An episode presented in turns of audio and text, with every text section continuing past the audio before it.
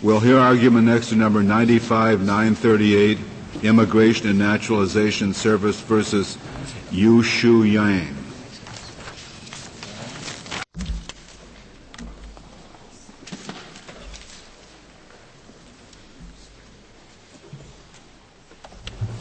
Ms. Brinkman, you may proceed. Thank you, Your Honor. Mr. Chief Justice, and may it please the Court. This case involves the respondent's request for a waiver of deportation under Section 241A1H of the Immigration Nationality Act. The Act commits that decision to the discretion of the Attorney General. Exercising her discretion in this case, the Attorney General properly considered numerous frauds committed by respondent including his fraudulent application for naturalization, fraudulent marriages, fraudulent divorce, and his participation in the um, fraudulent obtaining of documents for his wife's fraudulent entry into the country.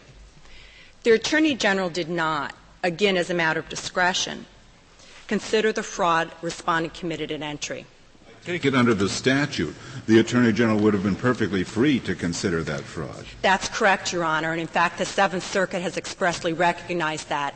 In Rodriguez Barajas, Judge Easterbrook explained that um, the Attorney General is under no compulsion to disregard that initial fraud and that any limitation on that has arisen out of the Attorney General's exercise of her discretion. Well, you think then that uh, the statute places no outer limits whatever on the discretion of the Attorney General? Uh,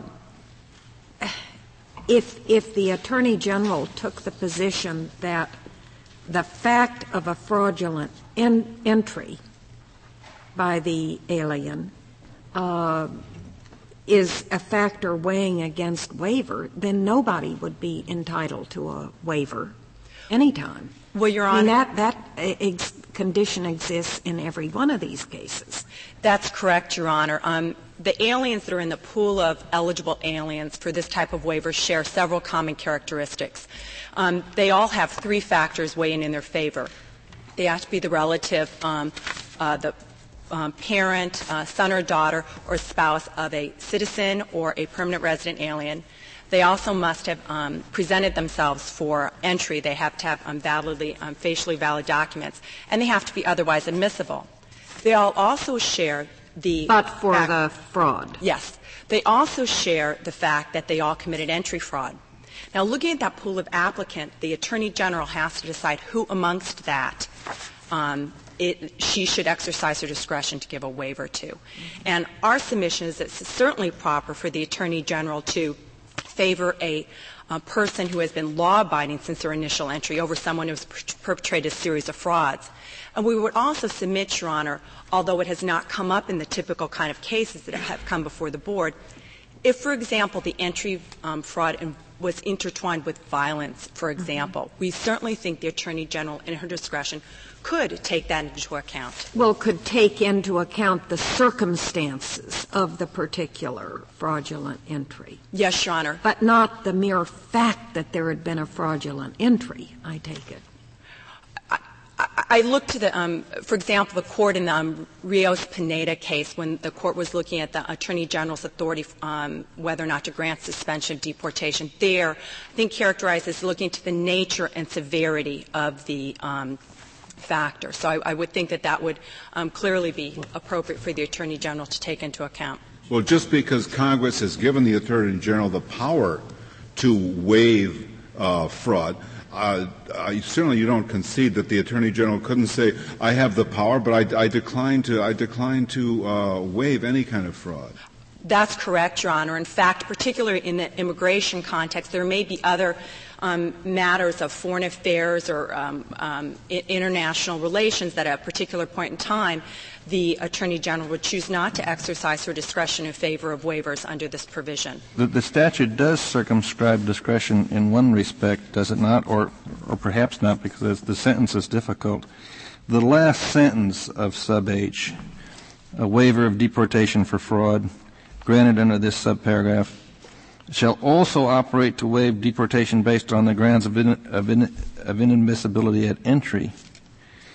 Uh, what's the what's the function of that of that sentence, other, other than to uh, circumscribe or, or control the discretion of the AG? Maybe you'll, you'll tell me it's, if I understand, it's an interpretation of the discretion once exercised. I think if I understand your um, uh, question correctly, Your Honor, um, it's clarifying some confusion that had existed under their previous um, provision. And it makes clear that if the Attorney General grants a waiver of deportation under this provision, that waiver of deportation waives the grounds of inadmissibility for the fraud and also for um, inadmissibility grounds that directly result from that, that being a fraudulent visa or fraudulent labor certification. Would, would that be relevant in a later application for citizenship or something like that? Is that why it's important? Well, in fact, it, because it seems to me to just restate uh, that, that, a waiver is a waiver. Well, Your Honor, I think I can give an example to explain. There is some fraud at entry that doesn't involve fraudulent documents or labor certificates. You know, misrepresenting your marital status, perhaps in an interview, some people obtain their visas based on false information at a consulate beforehand. And then when they arrive at the port of entry, they continue to stand by what's in that visa, but perhaps they've been unmarried, uh, they've been divorced or married in the meantime. So they would be committing a fraud at entry, but that would not necessarily relate to any fraudulent document. If they had an independently based fraudulent um, document, that could be a ground of inadmissibility, and it would not be waived because it would not directly result from their fraud. And I think what the, the, the statute was trying to get at was that any of the grounds of inadmissibility at the time of entry that directly result from the entry fraud are also waived. But then that is a, a, a, a, narrowing of the Attorney General's discretion. No, we would simply say that describes what the effect of the grant of the waiver is the Attorney General grants a waiver and it specifies that it waives deportation based on those grounds. And that's what the effect of a 241A1A. Well, it circumscribes the Attorney General to some extent in that uh, it, it, does uh, control the extent of the waiver. The effect of it, yes, Your Honor. On the other hand, we would submit that, as in my um, previous discussion of how the Attorney General could take into account the nature and severity of the initial fraud, the Attorney General certainly also, as a matter of discretion, could take into account the nature and severity of the other grounds of inadmissibility, um, the uh, fraudulent labor certificate or visa, the means by which that was procured. I, I, have to confess, I'm still a little puzzled about your answer to Justice O'Connor. I understood you to say that the Attorney General could not take into account the mere existence of some fraud, can take into account the nature of the fraud. But are you saying that if, if say, there's the, the mildest kind of form in the wor- fraud in the world, uh, that the mere fact there was a fraud could not be taken into consideration? No, I'm sorry, I misspoke. If, if no I matter how mild it is, it's the, the Attorney General has discretion. That's Otherwise, right. it seems to me a person could commit a fraud and then claim a right to remain. That's right. In fact, Your Honor, one of the ironies of the Ninth Circuit's ruling in this case is it really gives a type of open-ended immunity to um, aliens who enter by fraud by requiring that later frauds be considered as a part of or an extension of the entry fraud. Those aliens are put at an advantage over an alien who enters lawfully and then commits later fraud, which is not um, forgiven. But are you saying that the Attorney General would be within her discretion to say, I will never exercise my discretion to waive entry fraud? We believe that if that were a um, based on a reasonable exercise of her discretion. No, but that begs the question. The, the only the only uh, the only fact you know is that she says, I'm adopting a policy. I will never exercise discretion, no matter what the circumstances, to waive entry fraud. Would that be lawful or not? Yes, Your Honor, we believe it would be. I guess my, the, my, initial answer, I was trying to think of an example in which that might be the case, and I, I come back to the example where perhaps there are other immigration interests and other quotas that are so um, so important and that as a matter of policy. No, but my, my question suggested that that was her across the board policy for all cases in which the statute might be applied. I'm not asking a question about mm-hmm. Subclasses. I'm talking about the entire class of, of possible waivers. And construed so bro- that broadly, would it be within her discretion to say, I will never exercise my discretion in favor of waiver? You mean waivers under 241A1H? Yeah. Yes, Your Honor, we believe it would be. We But in believe that- any event, uh, the BIA has adopted a different standard, right? That's correct, Your Honor. And unless that standard is changed, I assume the government would abide by the standard that's That's- been adopted. That's correct, Your Is that Honor. right? That's correct. And it's a reasonable approach. I think that um, the board has found that the cases that have come before it, that entry fraud does team, seem to be of a common um, ilk, and has um, decided to treat like cases alike in that regard, and need not look at that um, initial factor. As I mentioned earlier, if a case arose in which a different type of entry fraud was involved, involving violence, for example, um, we believe that that would be certainly something which the board may very But well. do you say you're free to depart from that rule and that practice at any time you want? Yes, Your Honor. I think to the extent that For um, no, for no reason at all? I think to the extent that there is um, judicial review for abuse of discretion, the board would be well advised to provide a reason. I have to haste, have, um, I have to be quick to add at this point, Your Honor, is at this point it's some um, what of a limited um, query because the new statute that was passed um, a week and a half ago eliminates judicial review of the Attorney General's exercise of discretion um, under this uh, uh, provision. But currently, uh, do I understand it correct? I'm, I must say I was quite surprised to, dis- to discover this. But that the situation is, if you commit entry fraud and are successful, so long as you don't commit any other fraud, you're okay. Is that is that the current position? You're eligible for a waiver. That doesn't mean you get it, Your Honor. At that point, you can apply to the Attorney General. You have to be a well, relative. you may not get it, but you won't be denied it simply because you got in fraudulently. It will, um, when the Attorney General, the Board of Immigration Appeals, the um, immigration judge exercise their discretion, the practice at this point is not to take into account the initial entry fraud. I, th- I find that extraordinary myself. I No really matter how severe. I'm sorry. The fact of the matter is, Your Honors, when I've looked through all the cases, the, the, the typical case that has come forward involves very similar types of fraud, mainly people misrepresenting facts of being married or being divorced, um, family relations. There have not been cases which involve instances of violence, for example. And But why, why is it that in those kind of cases, you mean, why does the BIA disregard that fraud? Well, to an extent, Your Honor, I think that um, it's taken it as a matter of treating like cases alike, and that Well, you could you could treat like cases alike and say, well, we'll we will not disregard it in any of them. Right. And that's what the alien is coming forward to as asking for forgiveness um, for, as the board has um, characterized it.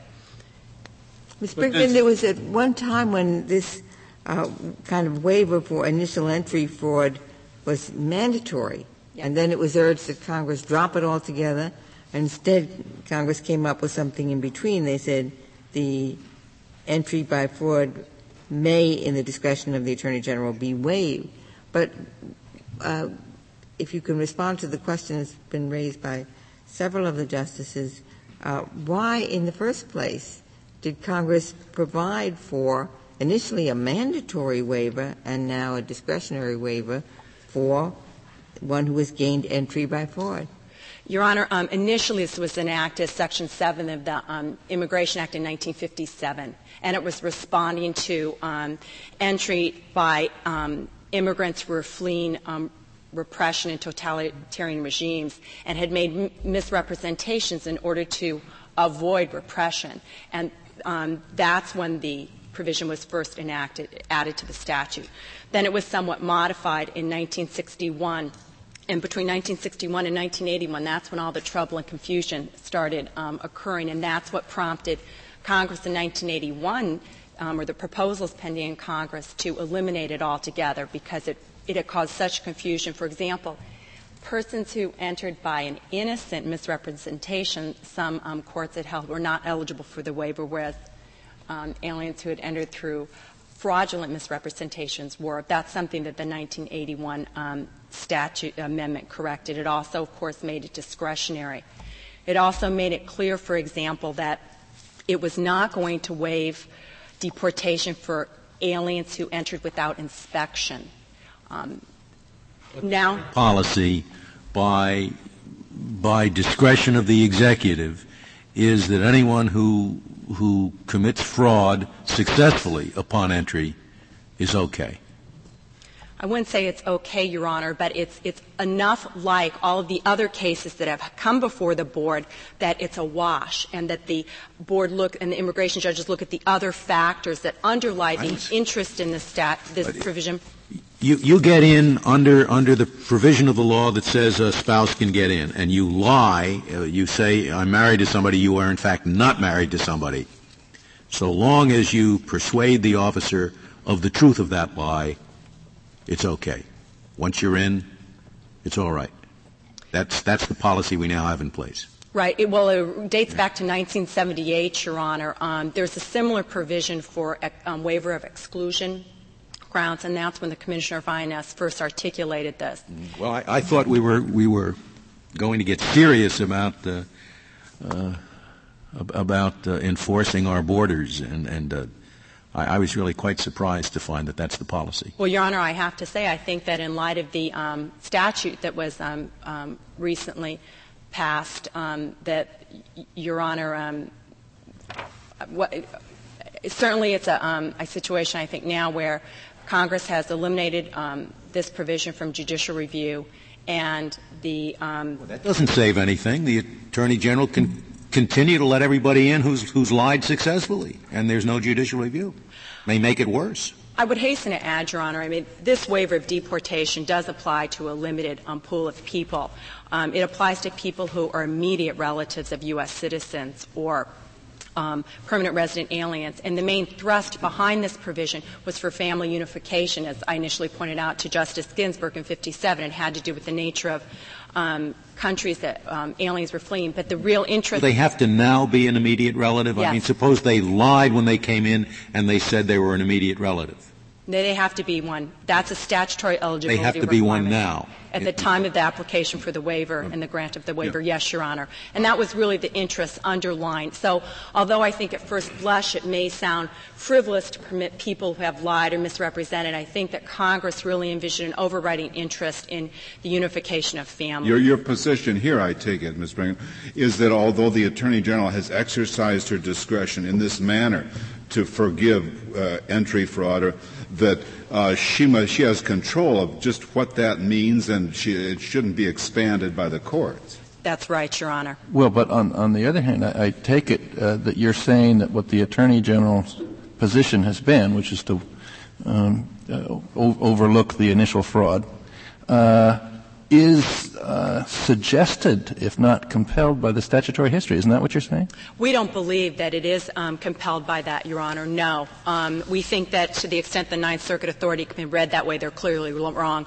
We agree with Judge Easterbrook's opinion in the Seventh Circuit, which states that the, statute um, imposes no compulsion on the Attorney General to disregard that initial fraud. That simply is one of the um, eligibility requirements. That's one of the factors I described earlier that all the aliens in the applicant pool have in common. Well, well, that would make a lot of sense to me, but for the way the Attorney General has administered the, the statute to date.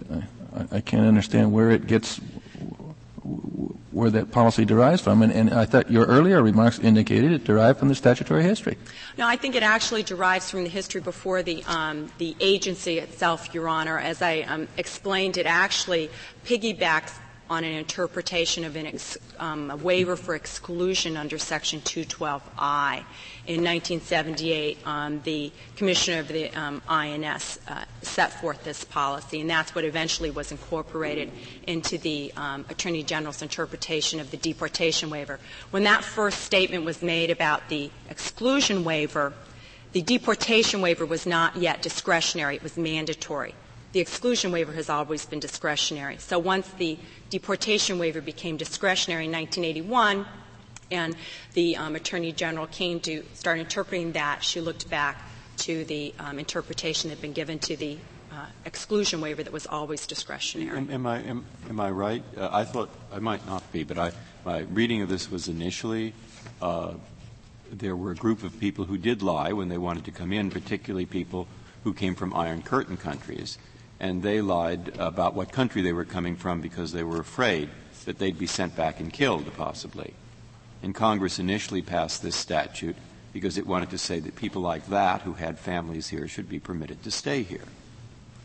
And, Yes, and if that's so, then wouldn't it raise a legal question if the Attorney General said people just like that, or who tell equivalent lies to that, would all have to go back?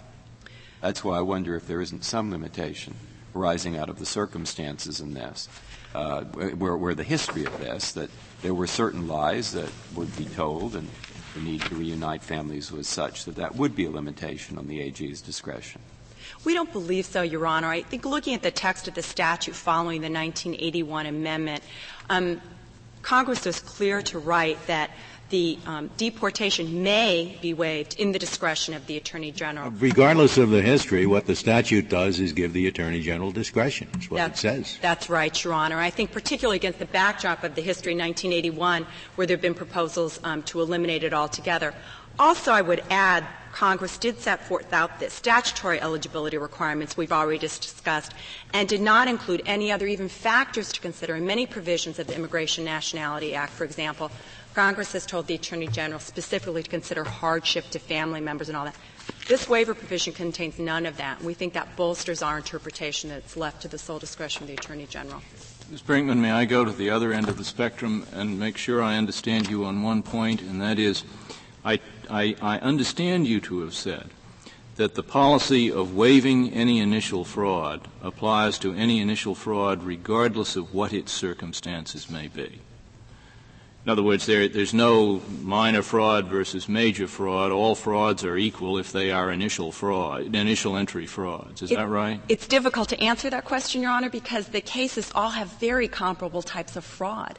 There just haven't been. Right. What if you had a fraud case in which you, it, it was shown that the documents were, pro, were procured by the entrant by holding a gun to the head of officials in foreign countries to force them to, to, to produce the fraudulent documents? Uh, would that be like all other kinds of frauds? Would that be within the the, uh, the policy of of of, uh, of waiving all initial entry frauds? I think that would be within the, it would be within the discretion of the Attorney General, her delegates to No, decide. but I want to know what her policy. I, I just want to understand what her policy is now, and, and, and would that would that fall within her policy of waiving uh, initial entry fraud, as, as you understand it? That case simply has not come out, Your Honor, and I would not um, want to say that it would come within that because So maybe not all frauds are equal for initial entry frauds. They may not equal. be, Your Okay. Honor. I think that's true, and I think the Attorney General would be free to change her policy and explain that in the future any um, entry frauds that have to do with violence certainly are going to be weighed much more um, severely. In fact, But that limitation doesn't exist right now. As far as we know now, and this is what I got from the brief, all entry fraud is not taken into account. Isn't that the rule as it now exists? frankly, Your Honor, we also don't know the other way because the case just has not arisen, and the Attorney General has not been presented with that situation. You, you, don't, you don't know of a single case of entry fraud that, that has been taken into account. No, Your Honor, certainly not in the reported cases I've seen. And it might be, Your Honor, because in situations like that, the alien is um, more than likely going to be not otherwise admissible, it will be inadmissible on other grounds. And If there's a- also a question of what is the entry fraud. If I understand the way this policy operates, in this case, there was uh, a sham divorce in Taiwan before the petitioner entered, and you count that as pre-entry fraud. So if I understand what the policy is correctly, all of the other, um, the later frauds post-entry were just kind of surplus. It was enough to be outside this policy that there was a pre-entry fraud.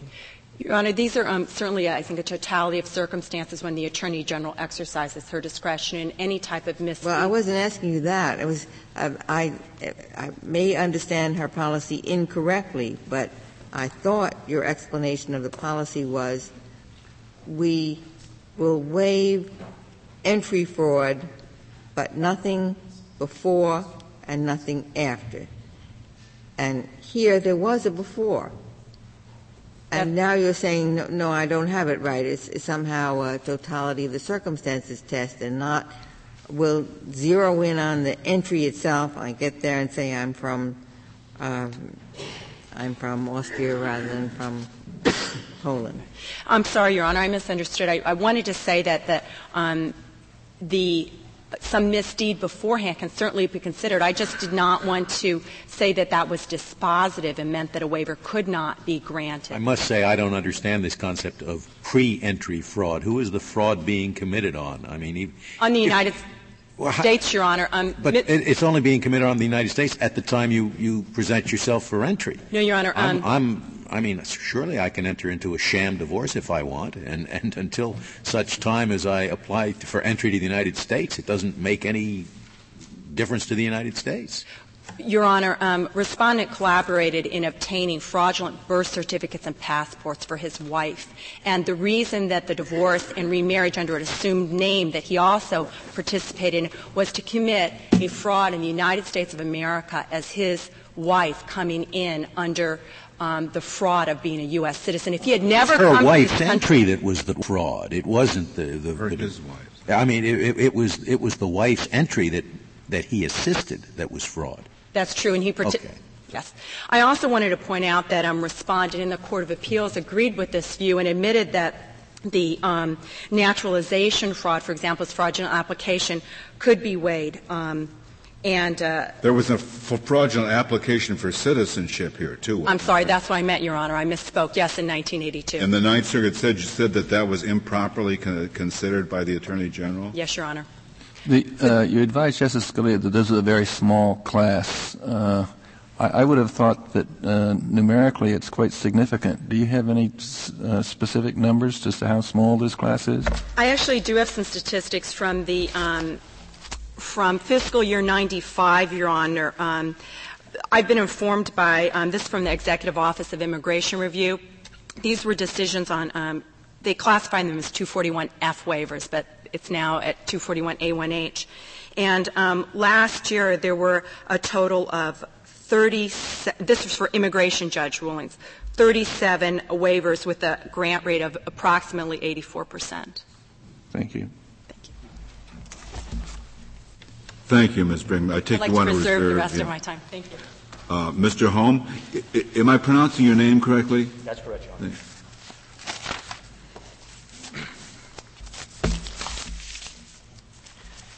Mr. Chief Justice, and may it please the Court, there are two basic points that we need to address. Number one, this case, the facts of this case, boils down to just one simple fact. Mr. Yang's assumed identity as the husband of a United States citizen. Just one basic fact. Secondly, this is not a case of abuse of discretion. This is a case of statutory construction.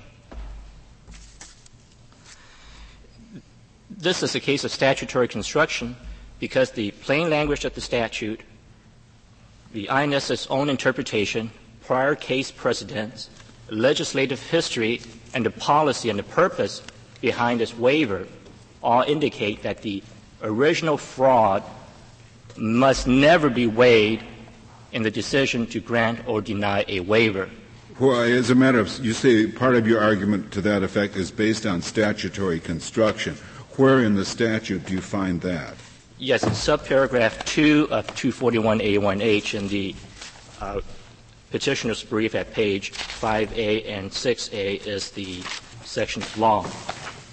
And in subparagraph 2 on page 6A, it states that the alien was in possession of immigrant visa or equivalent document and was otherwise admissible. And that's the key phrase, otherwise admissible.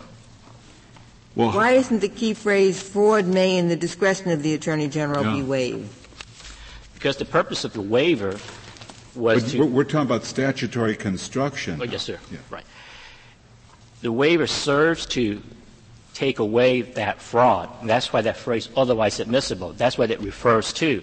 Otherwise, other than the fraud. Otherwise admissible means other than the fraud that charges or that renders the alien to become excludable. Well, that, that's, that's, that sets a condition upon the exercise yeah. of discretion, but it does not, it seems to me, to address the substance of what that discretion may consider. Uh, if I could answer the question this way, uh, Your Honor. There are three steps in the process of an application for a waiver before the immigration judge. The first step is, is there the requisite family relationship? The second step, sub, uh, paragraph 2, is the alien otherwise admissible? Uh, in other words, is he a criminal? Has he committed other heinous acts? But he cannot be denied a waiver because of the fraud, which is 212A6C, and that's what otherwise admissible refers to. Well, why do, why do you, I, that isn't at all clear to me. I mean, uh, why isn't the, the, the otherwise just a threshold requirement? And once you meet that threshold, then you can invoke the Attorney General's discretion. But it, the statute doesn't say how it should be exercised. Yes, Your Honor. Once we reach that threshold that the fraud is taken off the table and not to be considered in order for the alien to apply for the waiver, then for the Immigration Service to turn around and look at that very same act would really nullify subparagraph 2. It wouldn't even have to be there at all if the Attorney General had absolute unfettered discretion. The language of the waiver would merely say if the alien has a family relationship, then in the discretion of the Attorney General, the waiver may be granted. So there must be some so, meaning. But, so you say that the fact that Congress has imposed additional conditions over and above the family relationships actually limits the Attorney General's discretion. That seems rather strange.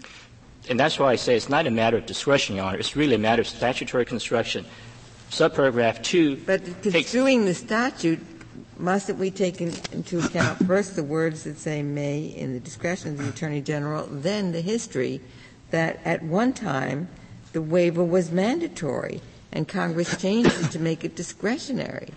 And uh, you seem to be, your statutory interpretation argument appears to be based on the pre 1981 statute when the waiver was mandatory. Are you saying that Congress, that these words are uh, meaningless? Your Honor, the change to add the word discretion in 1981 did not change the intent and purpose of the waiver. Even prior to the 1981 waiver change, there was a separate exclusion ground with a parallel waiver, Section 212I, which permitted the Immigration Service to grant a waiver in its discretion for similar types of frauds. The Immigration Service adopted the, the position in the uh, parallel deportation waiver in now 241A1H that otherwise admissible means you put aside the initial fraud that renders him excludable in deciding whether or not to grant the waiver. And then the immigration judge or the immigration service may look at other adverse factors. For example, if the immigrant had killed somebody to obtain that person's passport or, or visa documentation, that would render the immigrant excludable under other acts, uh, sections of the Act. So that's the purpose of other admissible, otherwise admissible, to account for the concern that your honors have expressed previously that there may be certain factors uh, in the commission of the fraud that are so heinous that we as human beings would not uh, accept. Well, so then you're saying that otherwise admissible is not important to your interpretation of the Act because you've given it this other meaning. I'm not sure uh, if that's. that's I, thought whole, I thought your whole case turned on the otherwise admissible language, and you've just given what to me is a very plausible uh, interpretation of it that the man can't be a heinous criminal, etc. Correct. So I, I, don't. I don't see how that helps your case. Well, we're saying that if the alien is in the determination of the waiver, we look at other factors other than the fraud factor, which is 212A6 uh, which is not listed there, but you could see the parallel uh, uh, exceptions for 5A and 7A of the statute. So if an alien is encompassed within the grounds of 212A6C, 212A, 5A, and 7A, those disqualifying factors cannot be held against the immigrant in the determination of the waiver. So the immigration judge is permitted only to look at other factors other than those three factors. Uh, I can, I can understand, just, how you could say may means must in respect to the initial kinds of fraud that led Congress to grant the discretion in the first place, which is what you're arguing now, I think. But assuming, for the sake of argument, that that's so, how then do you get from the language which talks about a waiver being related, being a direct result of that fraud? It says that fraud. And that fraud means the fraud that enabled the alien to procure a visa, which this alien procured in 1978. How do you get from that to saying that the Attorney General cannot take into account her view of a different fraud, i.e., one that happened in 1982 that led to the procurement of naturalization papers? Even if you're going to say they're all part and parcel of the same thing, I don't see how you escape the language. If we look at the initial language of 241A1H uh, on page 5A, the provisions of this paragraph relating to the deportation of aliens within the United States on the ground that they were excludable at the time of entry as aliens described in section 1182.6c. So if you look at the classification described in 212A6c, which is on the petitioner's brief at page 2A, the language there states misrepresentation is a caption. Any alien who by fraud or willfully misrepresenting a material fact seeks to procure or has sought to procure or has procured a visa or other documentation or entry into the United States. Those words there clearly show that acts could have occurred not just at the time of entry, but in the past in seeking the visa or actually having obtained the visa. So it's very clear that the statute that grants the waiver is not limited to acts occurring at the time of entry, Your Honor. It's not the statute that grants the waiver, it's the statute that makes the immigrant eligible to request a waiver. That's correct, Your Honor. Yeah. Right. And the historical development of the act, of the, the waiver, it's still referring to the fraud that led him to have procured the visa. Well, that's not inconsistent with 212A6C. The, the statutory language talks and uses words in terms of present tense and past tense so that those acts which are related to the visa procurement. Yes, if there are other acts not related to the visa procurement, then he would be otherwise inadmissible and the waiver could be denied. So I don't see that as inconsistent with our position, and I think that um, that should lay to rest a lot of concerns that the waiver is carte blanche to let immigrants come in, commit heinous crimes, and get away with Mr. murder. Holm, if we, if we looked at it from this point of view, let's say that there's something ambiguous about this, and a judge is trying to determine what this statute means and says, well, let's assume one person who got into the United States without making any false representations, with no fraud, and once in the United States, Uh, engaged in the very same acts that occurred here. Such a person would be deportable. But if in addition to engaging in those acts, there had been a fraud at entry, that person is eligible for a waiver. Is, no, that, is that a reasonable way to? No, Your Honor. To construe what Congress did? No, Your Honor. The waiver that is being, the fraud that is being waived is the fraud to come to the United States. Frauds that are unrelated that occur afterwards, tax fraud, welfare fraud, all those are separate and independent acts which render the immigrant deportable under different sections of 241A. But what about the 1982 fraud here, the citizenship? Citizenship on the application, Mr. Yang repeated the same statements that his wife is Mary Wong. But he repeated them four years later, didn't he? That's correct, Your Honor. This is a case of an assumed identity where the immigrant comes to the United States with a new identity as the husband of Mary Wong. And everything that he does after that is as the husband as Mary Wong. Well, he's just continuing to, to, be, to make fraudulent representations then. He repeats the same statement, Your Honor, well, that but, he is the husband. you know, I can repeat the same statements to defraud people time after time. That, that doesn't mean that all are subsumed under the first one. Each repetition is a new fraudulent representation. Well, Your Honor, the, the INS has always interpreted the, the waiver to waive the conditions of the fraud, and until this case, there has never been a slicing up of the fraud into subcomponents. Well, but they, the INS didn't interpret it this way in this case. So, I mean, the, this was not the Attorney General's view. This was the view the Ninth Circuit said the Attorney General has to do this. The Ninth Circuit looks at Mr. Yang's assumed identity as one fraud rather than individual acts. And why did, where did they get the authority to do that when it's the, the discretion resides in the Attorney General, not the Ninth Circuit?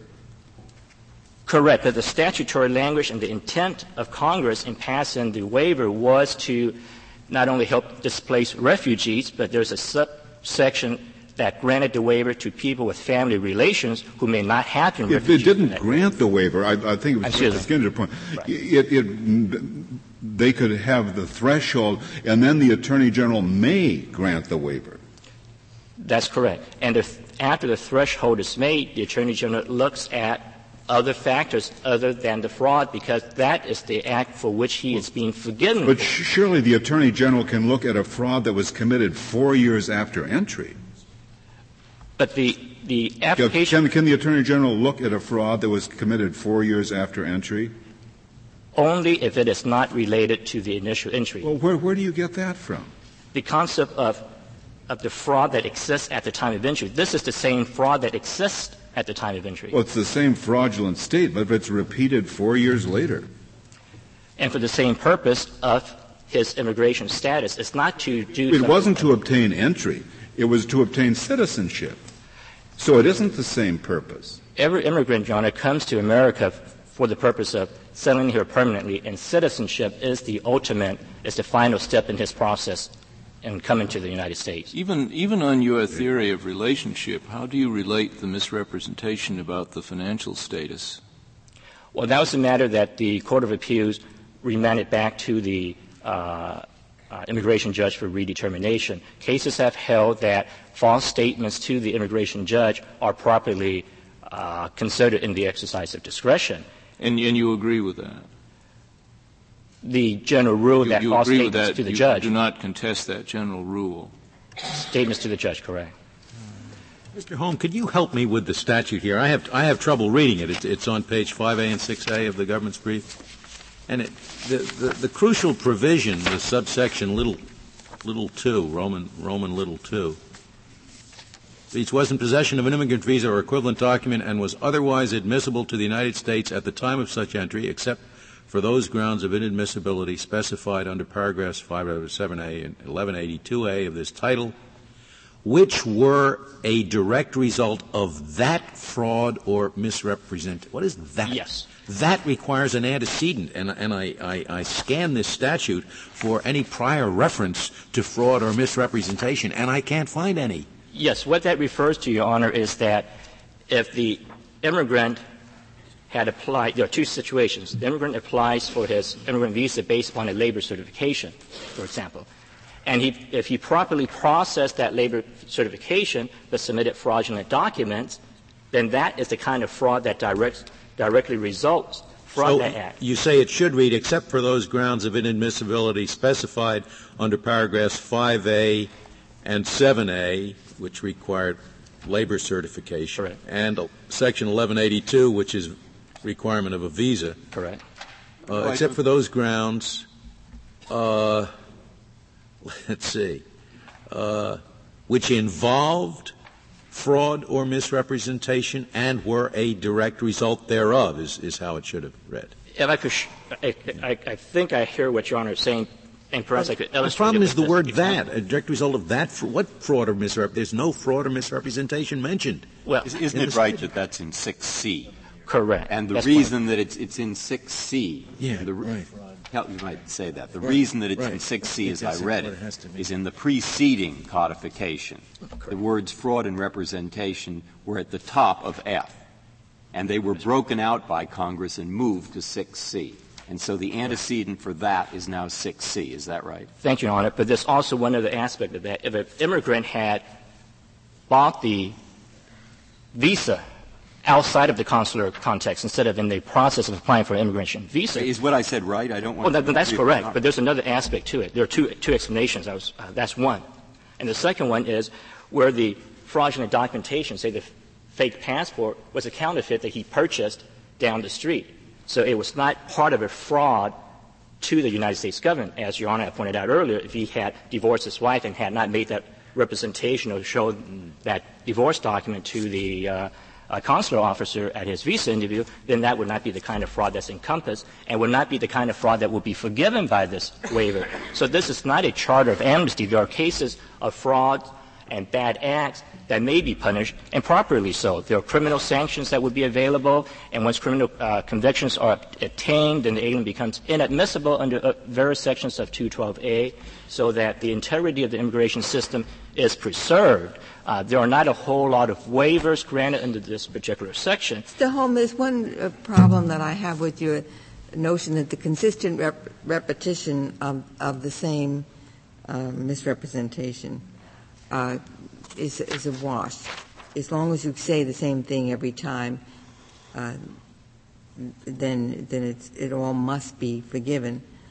Um, the statements about Mary Wong, who was a dead soul, that were repeatedly made on documents signed by these people, were they not uh, indictable crimes as false statements uh, made to the United States?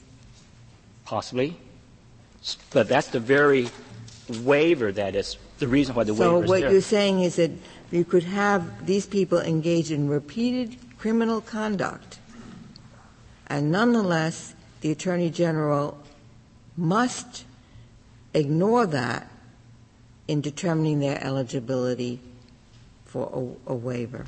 Yes, if the fraudulent conduct relates back to the initial one. The appropriate solution. So, and if there is any ambiguity, you say, yes, we should interpret Congress to mean that people who have committed in the United States repeated criminal acts nonetheless must be eligible for this waiver. Incorrect.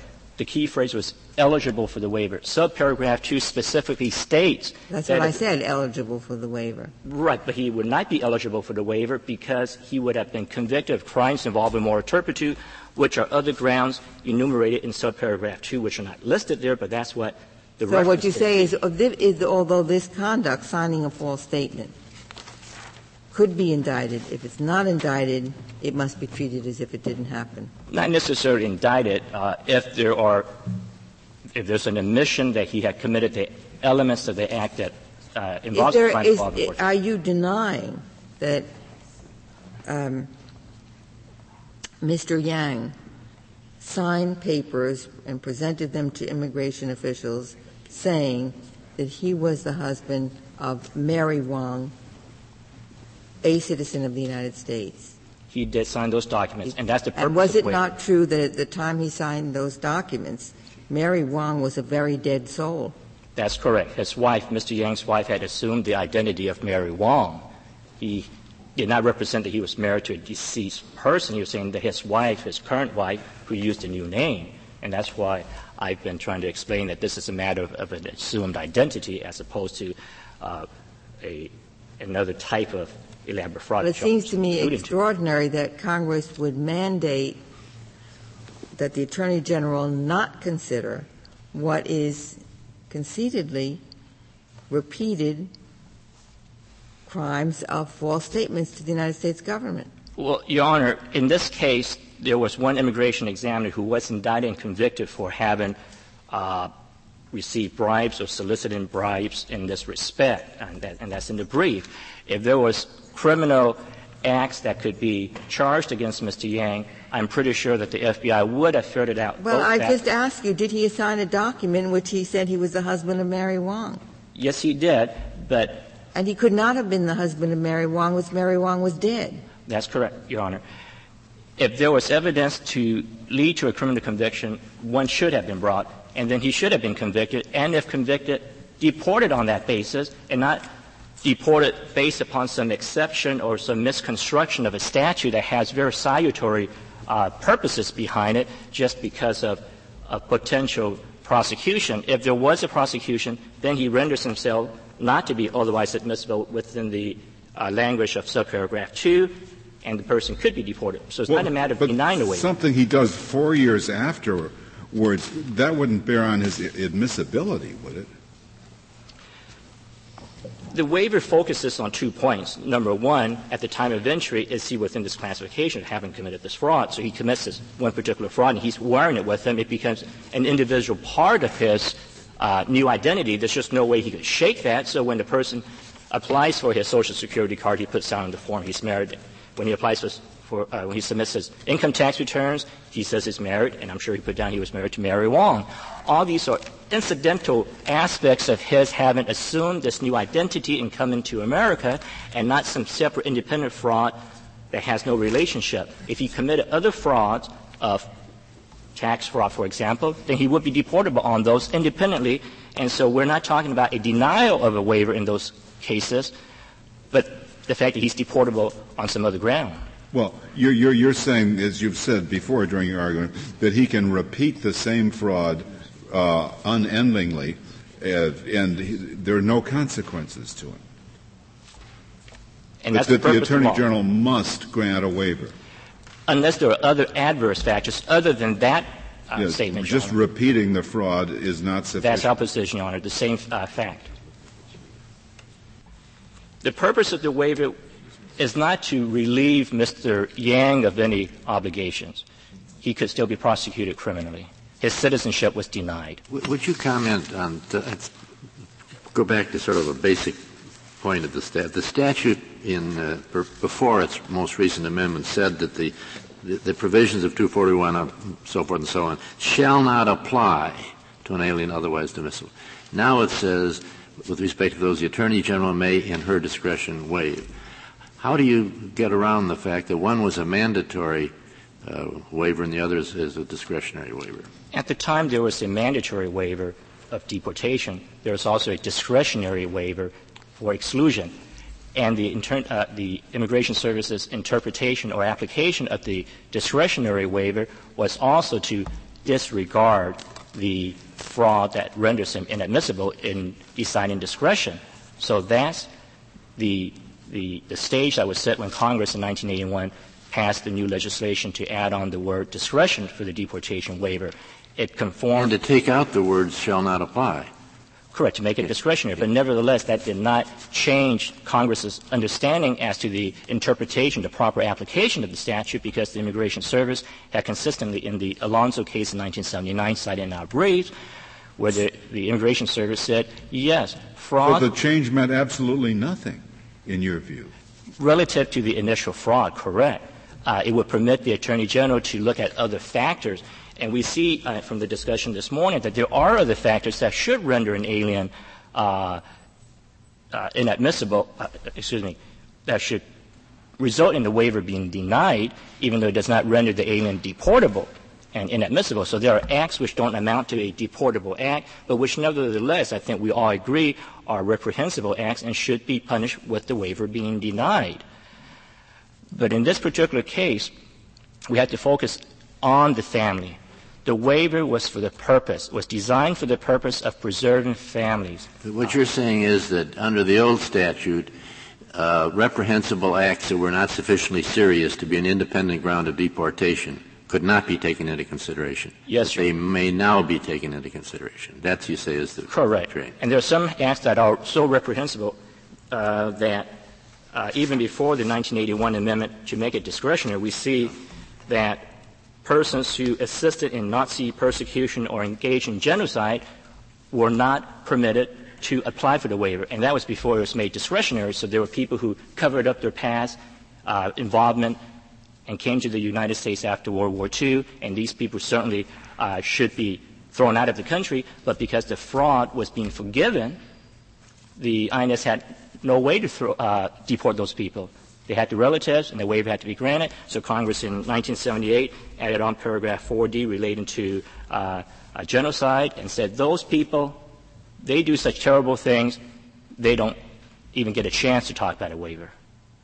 Other people, on the other hand, U.S. citizen parents, children, spouses, they have a chance to ask that their loved ones be forgiven so that they may stay in this country. And that's the focus.